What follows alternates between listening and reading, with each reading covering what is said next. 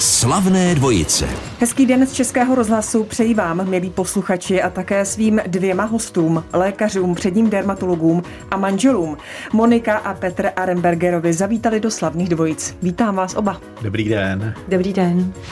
Slavné dvojice s Alex Minářovou. Na Českém rozhlase právě začínají slavné dvojce. Zhruba hodinu budu spovídat dva velmi zajímavé hosty, kteří spolupracují a zároveň jsou manželi.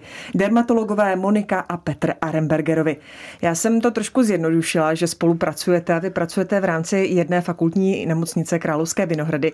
Potkáváte se v práci? Ale jo, tak určitě se potkáváme a myslím, že pokud je potřeba pracovně se potkávat, tak je to možná mnohem intenzivnější během dne, ale na druhou stranu my přeci jenom ty oblasti máme trochu rozdělené. Eh, manželka ráda operuje, eh, ráda dělá eh, kožní rakovinu v tom smyslu, že se jí snaží od těch lidí odstranit a zároveň ráda dělá estetickou dermatologii. Neříkám, že to není vidět právě kvůli tomu, ale eh, samozřejmě snaží se hezčí lidi dělat ještě hezčí. Ano, takže je to vidět na těch lidech, kteří to eh, potřebují. Já ty estetiky tak moc nezasahuju. Samozřejmě trochu... ta rakovina, ano, to je také moje téma, takže tam se určitě potkáváme. A tam jsme se třeba i potkali na jednom z prvních kongresů našich společných. A teďka jste trochu mluvil uh, za manželku, co dělá manželka. U vás jsem si, pane profesore, uh, našla, že se zaměřujete na účinek exogenních faktorů ve vztahu ke změnám na receptorové úrovni. Tak a teď bych to prosím potřeboval převést do češtiny srozumitelné Já pro myslím, že všechny. ty receptory a takové ty různé možnosti průnik a agens do buněk dneska už mám téměř každý díky koronaviru nastudované. A to je vlastně oblast, která funguje obecně v organismu. To znamená, že některé, ať už příznivé nebo nepříznivé eh, faktory, agens, látky, eh, různé mediátory, prostě působky se dostávají do buněk a je potřeba vědět, co tam dělají za neplechu, jakým způsobem to dělají, jak je možné jim třeba zabránit v tom, aby to dělali a podobně. Takže to je docela zajímavý výzkum. Já jsem ho začal na začátku 90. let eh, nejdřív v Mnichově a pak si mě pozvali dokonce s těmito znalostmi, které jsem se naučil v Německu ještě na Stanfordskou univerzitu do Kalifornie a tam jsem tom ještě nějakou dobu také pokračoval, takže eh, receptory pro kyselinu 12 hydroxyeikosatetraenovou na keratinocytech, o tom tady mohu ještě dobře hodinu povídat. Eh, paní Moniku, eh, váš manžel je vlastně váš šéf? Je to tak zjednodušeně správně? Dá se to tak říct. Už dlouhou dobu byl jako přednosta kliniky, kde jsem taky zaměstnaná. A jaký je šéf? Hodný, hodný. On není takový ten, který by bouchal do, do stolu a rozčiloval se. On je opravdu velmi klidný člověk to mohu potvrdit i z domácího prostředí. My máme doma i takový relativní jako klid a vede i takovou velmi liberální, až moc liberální výchovu s našimi dětmi, takže já myslím, že, že super. Eh, my se k vám domů nebo do vašeho rodinného života ještě podíváme. Teďka spíš zůstaneme u kůže a u vlastně onemocnění kůže a také si řekneme, jak se ke kůži chovat, aby jsme dobře dlouho vypadali.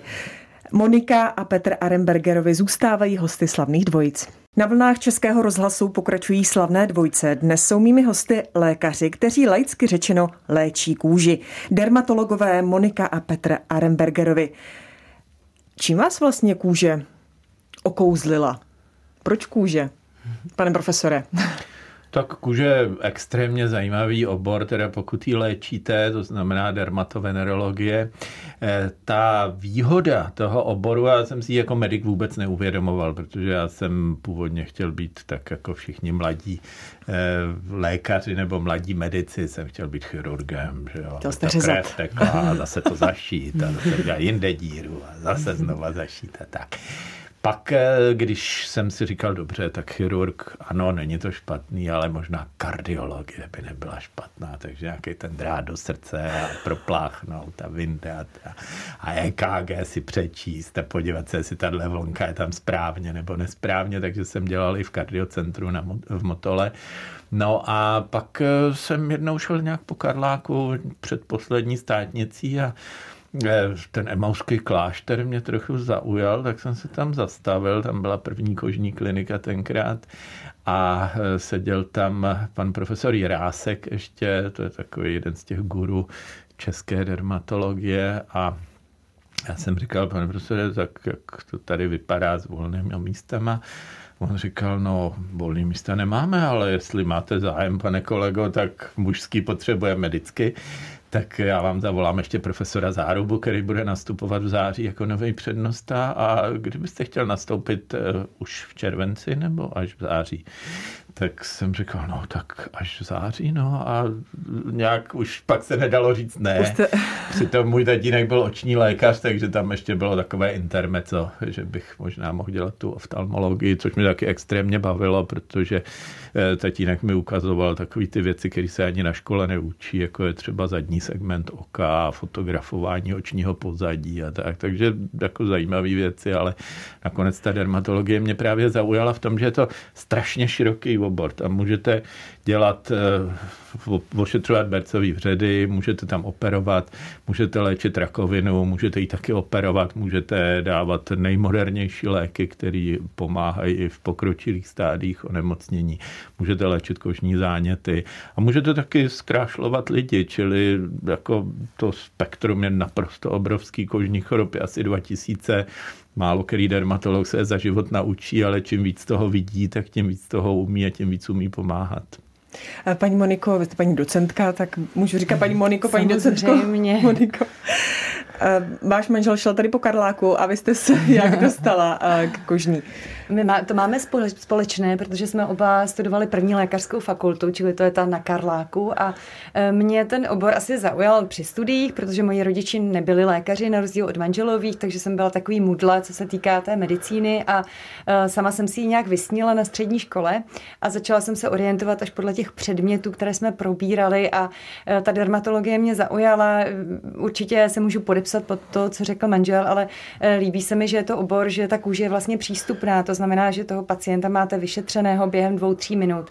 Nepotřebujete k tomu EKG, žádné složité CT. Vlastně pokud máte zkušenost, tak tu diagnózu uděláte velmi rychle a uh, můžete si odebrat kousek kůže, poslat pod mikroskop, tak je to takové velmi rozmanité a také se mi líbí, že to spektrum pacientů, kteří k nám přicházejí, je opravdu rozmanité. To znamená, že jsou tam opravdu od miminek až po staré osoby, jsou tam muži, ženy, léčí se tak závažné choroby, jakými je třeba melanom, tedy smrtelné onemocnění, ale naopak třeba i takové ty odlehčené, jako je estetická dermatologie. Takže zatím se mi z toho nestala rutina, abych se do práce netěšila. Takže žádné vyhoření. zatím nehrozí. Kožních chorob je každopádně více než tisíc. Která je nejčastější u Čechů, pane profesore? Tak je to samozřejmě psoriáza, atopický exém, to jsou dvě takové nosné choroby a ono pak záleží v jakých věkových kategoriích. Máte třeba chronickou žírní insuficienci a s tím spojené chronické rány na dolních končetinách, bercové vředy. Mohou to být ale zase kopřivky spíš v mladším věku, mohou to být záněty, jako jsou růže třeba a samozřejmě čím více více eh, a více se zase dostává do popředí i venerologie, to znamená pohlavní choroby. Petr a Monika Arenbergerovi, dermatologové, zůstávají hosty slavných dvojic. Slavné dvojice s Alex Minářovou. Přední dermatologové Monika a Petr Arembergerovi jsou hosty slavných dvojic Českého rozhlasu. My jsme před malou chvílí mluvili o nejčastějších nemocech, které naši kůži mohou potkat. Ale co dělat pro to, aby, aby to nenastalo? Jak se máme ke své kůži chovat? Eh, Moniko. Mm. Eh, těch zásad je určitě hned několik. Myslím si, že platí takové to obecné, co v medicíně obecně zdůrazňujeme, tedy zdravý životní styl. Eh, třeba o kouži rozhoduje i to, jaký si skládáme jídelníček, aby to byla bohatá strava na například bílkoviny, stopové prvky, vitamíny. Ale já si tady trošičku přihřeju svoji polívčičku, protože já, mě hodně zajímá téma eh, mateřských znamínek, pigmentových skvrn a podobně. Takže určitě budu apelovat i na všechny, aby s blížícím se jarem a létem také mysleli na ochranu eh, proti slunečnímu záření, protože to je jeden z těch takových těch, jako bych řekla, strašáků dnešní doby. To znamená, že lidé to se sluníčkem přehánějí, například dámy v touze potom být eh, stále hnědé, navštěvují často solária nebo se nechrání dostatečně dobře před slunečním zářením a to vede k tomu, že nejenom si mohou vypěstovat nějaký problém na kůži v podobě kožního nádoru, ale ta kůže také rychleji stárne. A to si dneska lidé nepřejí. Je nějaký rozdíl eh, v péči o pokožku, nebo je rozdíl vlastně mezi pokožkou a kůží? Pokožka je povrch té mm-hmm. kůže, to znamená ta nejpovrchnější vrstva kůže protože kůže se skládá ze tří vrstev. Pokožka, mm-hmm. epidermis, střední vrstva je škára a pod tím je podkoží, tuková vrstva a podobně. Čili pokožka je povrch, ten nejvíce trpí vnějším prostředím, ale vlastně obecně tím trpí celá kůže. Já už si vybavuju, že to jsme brali na gymnáziu, ale už, se, už, se mi to, už mi to vypadlo z hlavy. Takže eh, řeknu správně, jak tedy dbát o pokožku v létě nebo léto, jaro a v zimě. Je tam nějaký rozdíl? Eh, asi ano, já si myslím, že opravdu to, co třeba tady probíhalo v těch mrazivých dnech, tak to si vyžadovalo úplně jinou péči. My spíš doporučujeme takové ty mastné, eh, mastné základy eh, kosmetické, to znamená spíš sáhnout po masnějších krémech, například na bázi vazelíny, bambuckého másla a podobně. Není správné aplikovat třeba hydratační krémy předtím, než jdete ven do mrazivého vzduchu, protože z těch hydratačních krémů, které mají větší obsah vody než tuku, tak se ta voda začne odpařovat a může uměle až poškozovat právě pokožku. Zatímco v létě jsou dobré třeba tělová mléka, hydratační emulze a podobně, všechno, co se dobře vstřebá, ale neumastí tu kůži eh, příliš, tak abyste si zase nevypěstovala problém v podobě třeba akné nebo nějakých boláčků, řídků a podobně. Takže ta pravidla jsou trošičku odlišná. Pane profesore, kdybychom měli spozornět, eh, co by se nám na kůži mělo objevit, aby jsme si řekli, no tohle nevypadá dobře, musím, musím k lékaři? Tak eh, ono je dobře kůži si sledovat, dělat takové to samovyšetření kůže, zvlášť třeba pokud máme eh, nějakou rizikovou eh, chorobu, třeba mnohočetná mateřská znamenka. Tam doporučujeme aspoň jednou za tři měsíce si nějaké to samovyšetření udělat. My dokonce máme webové stránky www.melanom.cz, kde si pacient může vlastně srovnat ten svůj nález, který má na kůži s těmi obrázky, které tam jsou a podle určitých kritérií eh, si může vlastně tu kůži samo vyšetřit. A když se mu něco nezdá, nějaká ta dvě kritéria už eh, jsou podezřela, tak je dobře zajít za kožním lékařem. V 90% případů, možná v 99% ten dermatolog řekne jasně, to nic není, to není melanom, je to třeba seborojická veruka, což je v podstatě jenom sluštěná rohová vrstva, která také je nahnědlá, také může být flekatá jako melanom, ale nic to není. Eh, čili pokud se nám něco nového udělá na kůži, a nezahojí se to za týden, aby to byl nějaký uhřík třeba nebo něco takového, tak je dobře toho kožního lékaře eh, navštívit. My se nezlobíme, když přijdete s nějakou zbytečností a vždycky říkám, lepší je přijít desetkrát zbytečně než jednou pozdě. A my za malou chvíli budeme mluvit také o tom, že kůže nám může ukázat nebo signalizovat nějaký vážnější problém. Petr a Monika Arembergerovi jsou hosty slavných dvojic. Jste v dobré společnosti ve společnosti Českého rozhlasu, kde pokračují slavné dvojce se dvěma předními odborníky na kůži, dermatologi, manželi Monikou a Petrem Arembergerovými. Eh, my jsme eh, mluvili o tom, co eh, hlídat na kůži, ale to, že kůže vám vlastně může také ukázat nebo odhalit, že se v těle děle, děje něco špatného, tím myslím s vnitřními orgány. Co to je? Co může signalizovat vážnější problém, Moniko? Mm-hmm. Eh, my hovoříme o kůži jako o zrcadle života. Opravdu některé ty vnitřní choroby se mohou manifestovat v podobě kožních problémů. Já bych třeba poukázala na to, že často přicházejí právě třeba do naší vlasové poradny ženy, kterým začaly náhle vypadávat vlasy a může to třeba znamenat poruchu štítné žlázy. Eh, nebo třeba takové chronické ranky, které se nehojí, nebo takové úporné plísně. Zase mohou znamenat, že se třeba vyskytuje takzvaný prediabetes neboli cukrovka nebo předstádium cukrovky. Těch chorob je celá řada, takže takže eh, já si myslím, že je velmi důležité se tomu věnovat a my třeba každý řekne, že to je nějaký banální kožní problém, ale my na klinice se snažíme k tomu přistupovat opravdu komplexně. To znamená, že třeba odebíráme i krev, abychom zjistili, jak to vypadá hormonálně u některých pacientů. Takže ten kožní problém někdy může být opravdu komplexním problémem. Jsou pacienti, pane profesore, disciplinovaní u vás?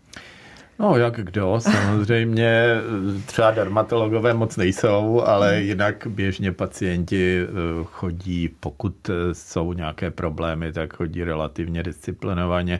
Ono také záleží, jaký rozsah toho eh, onemocnění to je, i když samozřejmě to nekoreluje s tím, jaká závažnost toho onemocnění může být.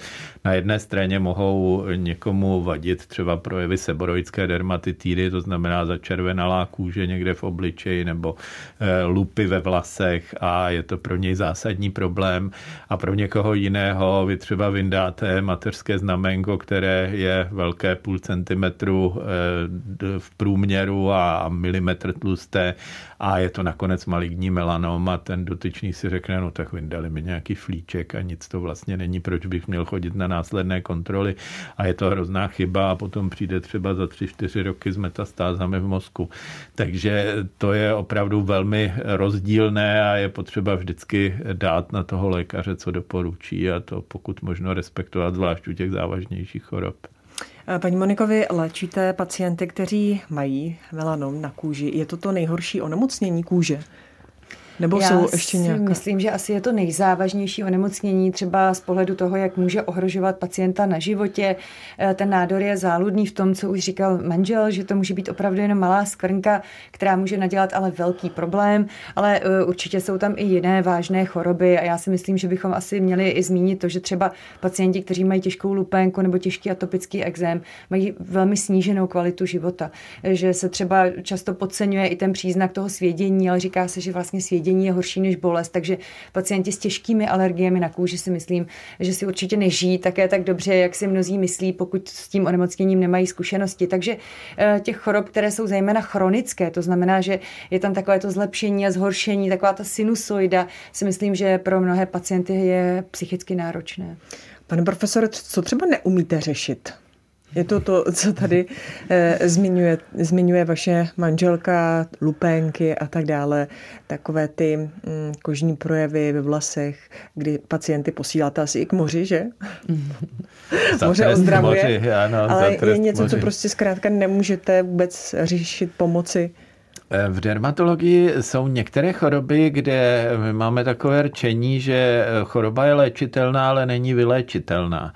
A to je třeba zrovna ta lupenka nebo částečně atopický exém, protože ono postupně ty alergické choroby s postupujícím věkem odeznívají a už třeba se pak jedná jenom o suchou kůži, ale už ty masivní záněty, které jsou, tak už se běžně neprojevují.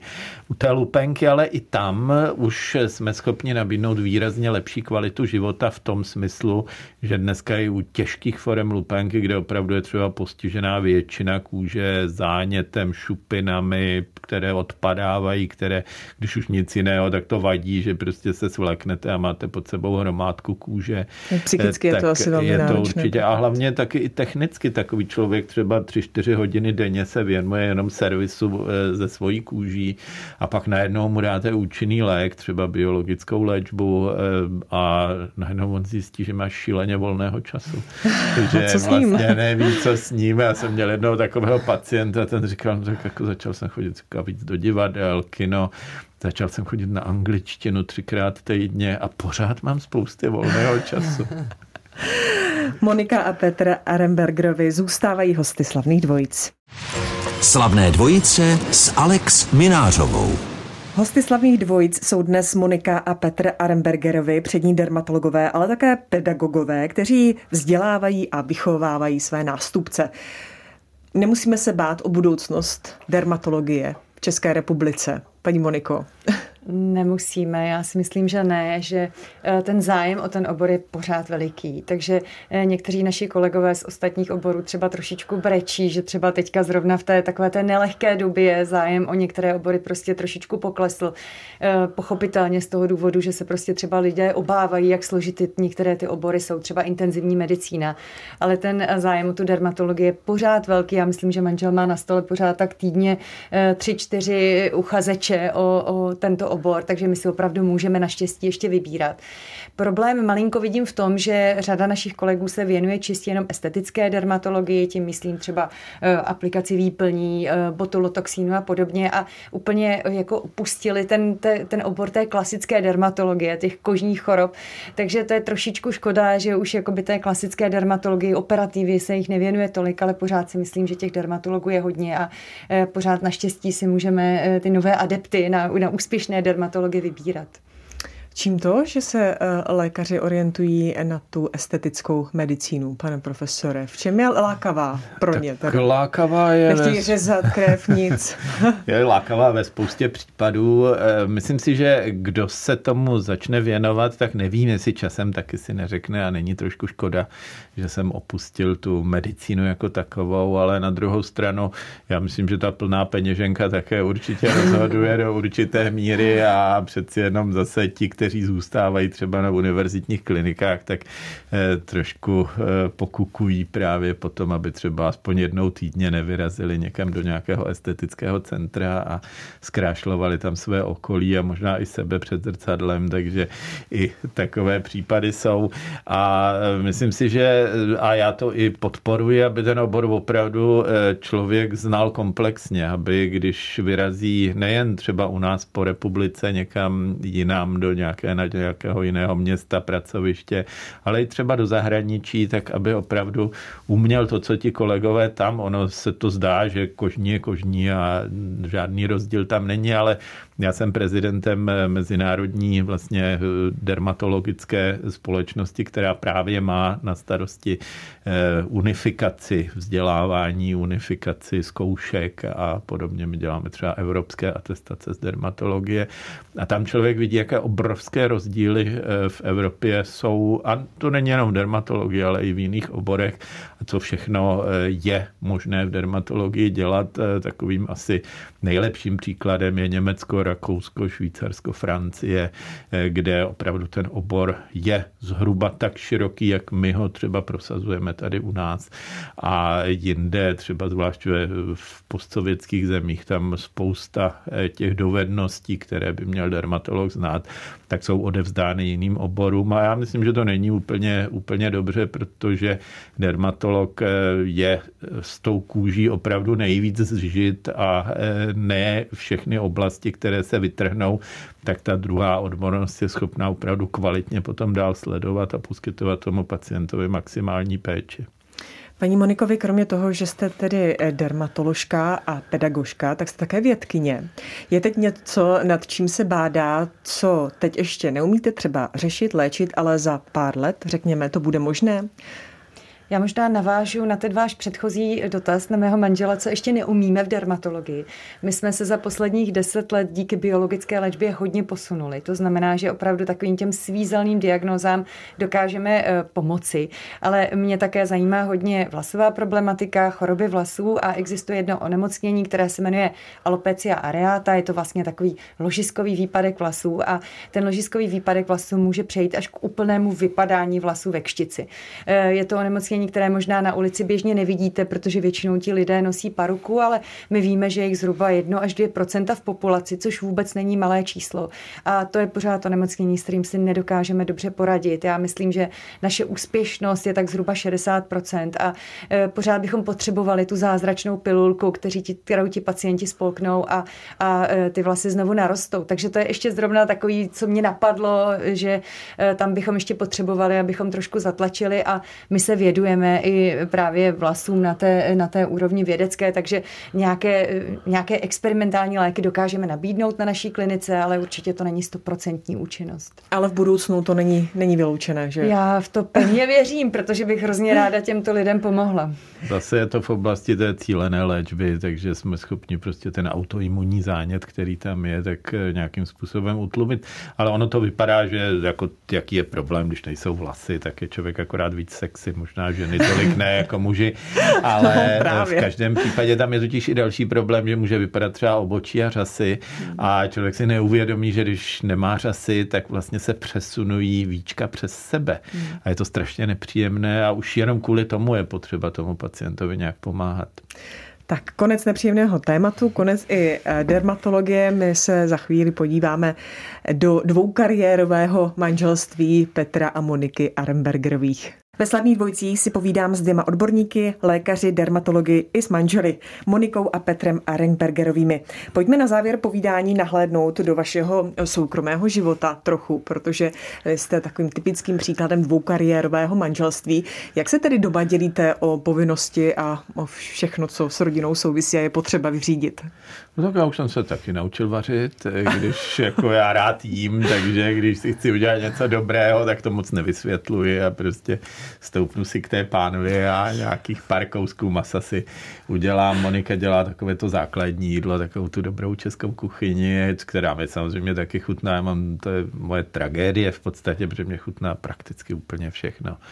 Ale přeci jenom jako občas mám nějakou představu a dělám si i ty palačinky a děti to mají taky rády a já je mám rád s povidlama, nikdo jiný to nejí, takže povidla mi zůstanou a užívám si. Paní Moniko, jak no to? tak teď to vypadá, že neumím Trochu. vůbec vařit, že jo, tak děkuji, děkuji pěkně. Ne, česká kuchyně, to jsem Česká kuchyně je mnohem těžší, toho já že, než nějaký steak. Do toho já ne. já teď přemýšlím, co z české kuchyně vlastně umím, ale dobře. No, vajíčka určitě.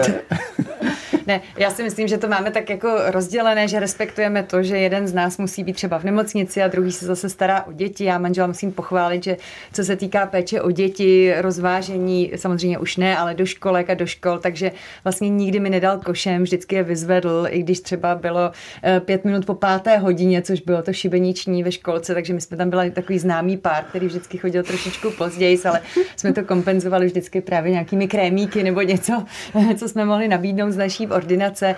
Takže my se tak nějak doplňujeme, zatím k žádnému vážnějšímu karambolu na téhle úrovni nedošlo. Vy máte dvě dcery, už by možná mohlo být znát, jakým směrem to povedou, tu svoji kariéru, tak eh, budou lékařky? Pane profesore? To uvidíme samozřejmě. Naše představa to samozřejmě je, protože každý rozumný rodič je rád, když aspoň jeden doktor v rodině je, protože když vidíme to, eh, jakým způsobem se zdravotní péče poskytuje, tak je špičková, ale přeci jenom triáž je triáž a eh, když je dobře se vytriážovat, tak abyste dostali tu lepší péči, tak je to vždycky lepší, než když to tak není. A hlavně rozumět tomu problému. A to je také lepší, když to udělá někdo v rodině, než když prostě se ptáte jako inženýr eh, někoho, proč tenhle ten stroječek nefunguje a funguje a máte představu, že buď se ten vypínač zapne nebo nezapne a tak to je a ono v té medicíně je to velmi dynamické a široké spektrum různých možností a, a určitá šíře. Eh, psychiatři rádi říkají, že jsou lékaři, kteří vnímají eh, ten široký rozptyl normy. Mm-hmm. Paní Moniko, tak eh, si říkám, jestli teda mají šanci být vaše dcery někým jiným než lékařkami. My zatím jsme je asi úplně do ničeho nenutili, byli bychom velmi potěšení, kdyby šli v našich šlépějích, nemyslím přímo dermatologie, ale kdyby se jim medicína líbila, protože eh, přiznám se, že u nás doma prostě ta medicína pořád rezonuje, probublává, protože se nevyhneme tomu, abychom se o ní nebavili. Eh, zatím to tak úplně nevypadá, starší dcera má jako značnou afinitu k tenisu, a takže si myslím, že třeba nějaká tenisová tenisová trenérka nebo něco podobného, to by byl úplně pro ní takzvaný dream job a naše mladší dcera ta zase je zaměřená na divadlo, takže si myslím, že nejradši by z ní byla nějaká herečka, ale uvidíme, jak to dopadne, necháme se překvapit. A v tomhle věku jsem chtěl být filmový režisér, že jsem viděl ty žurnály s těma herečkama, tak jsem věděl, že jdu správným směrem, ale to mě drželo asi půl roku. A, takže ještě to není tak dramatický, nakonec jsem u té medicíny přeci jenom skončil. Tak uvidíme, nebo vy uvidíte za pár pár let, co z vašich dcer nakonec bude. Petr a Monika Arembergerovi byli hosty slavných dvojic. Děkuji vám za to, ať se vám daří. Děkujem za pozvání, bylo to příjemné. Naslyšenou. Slavné dvojice s Alex Minářovou.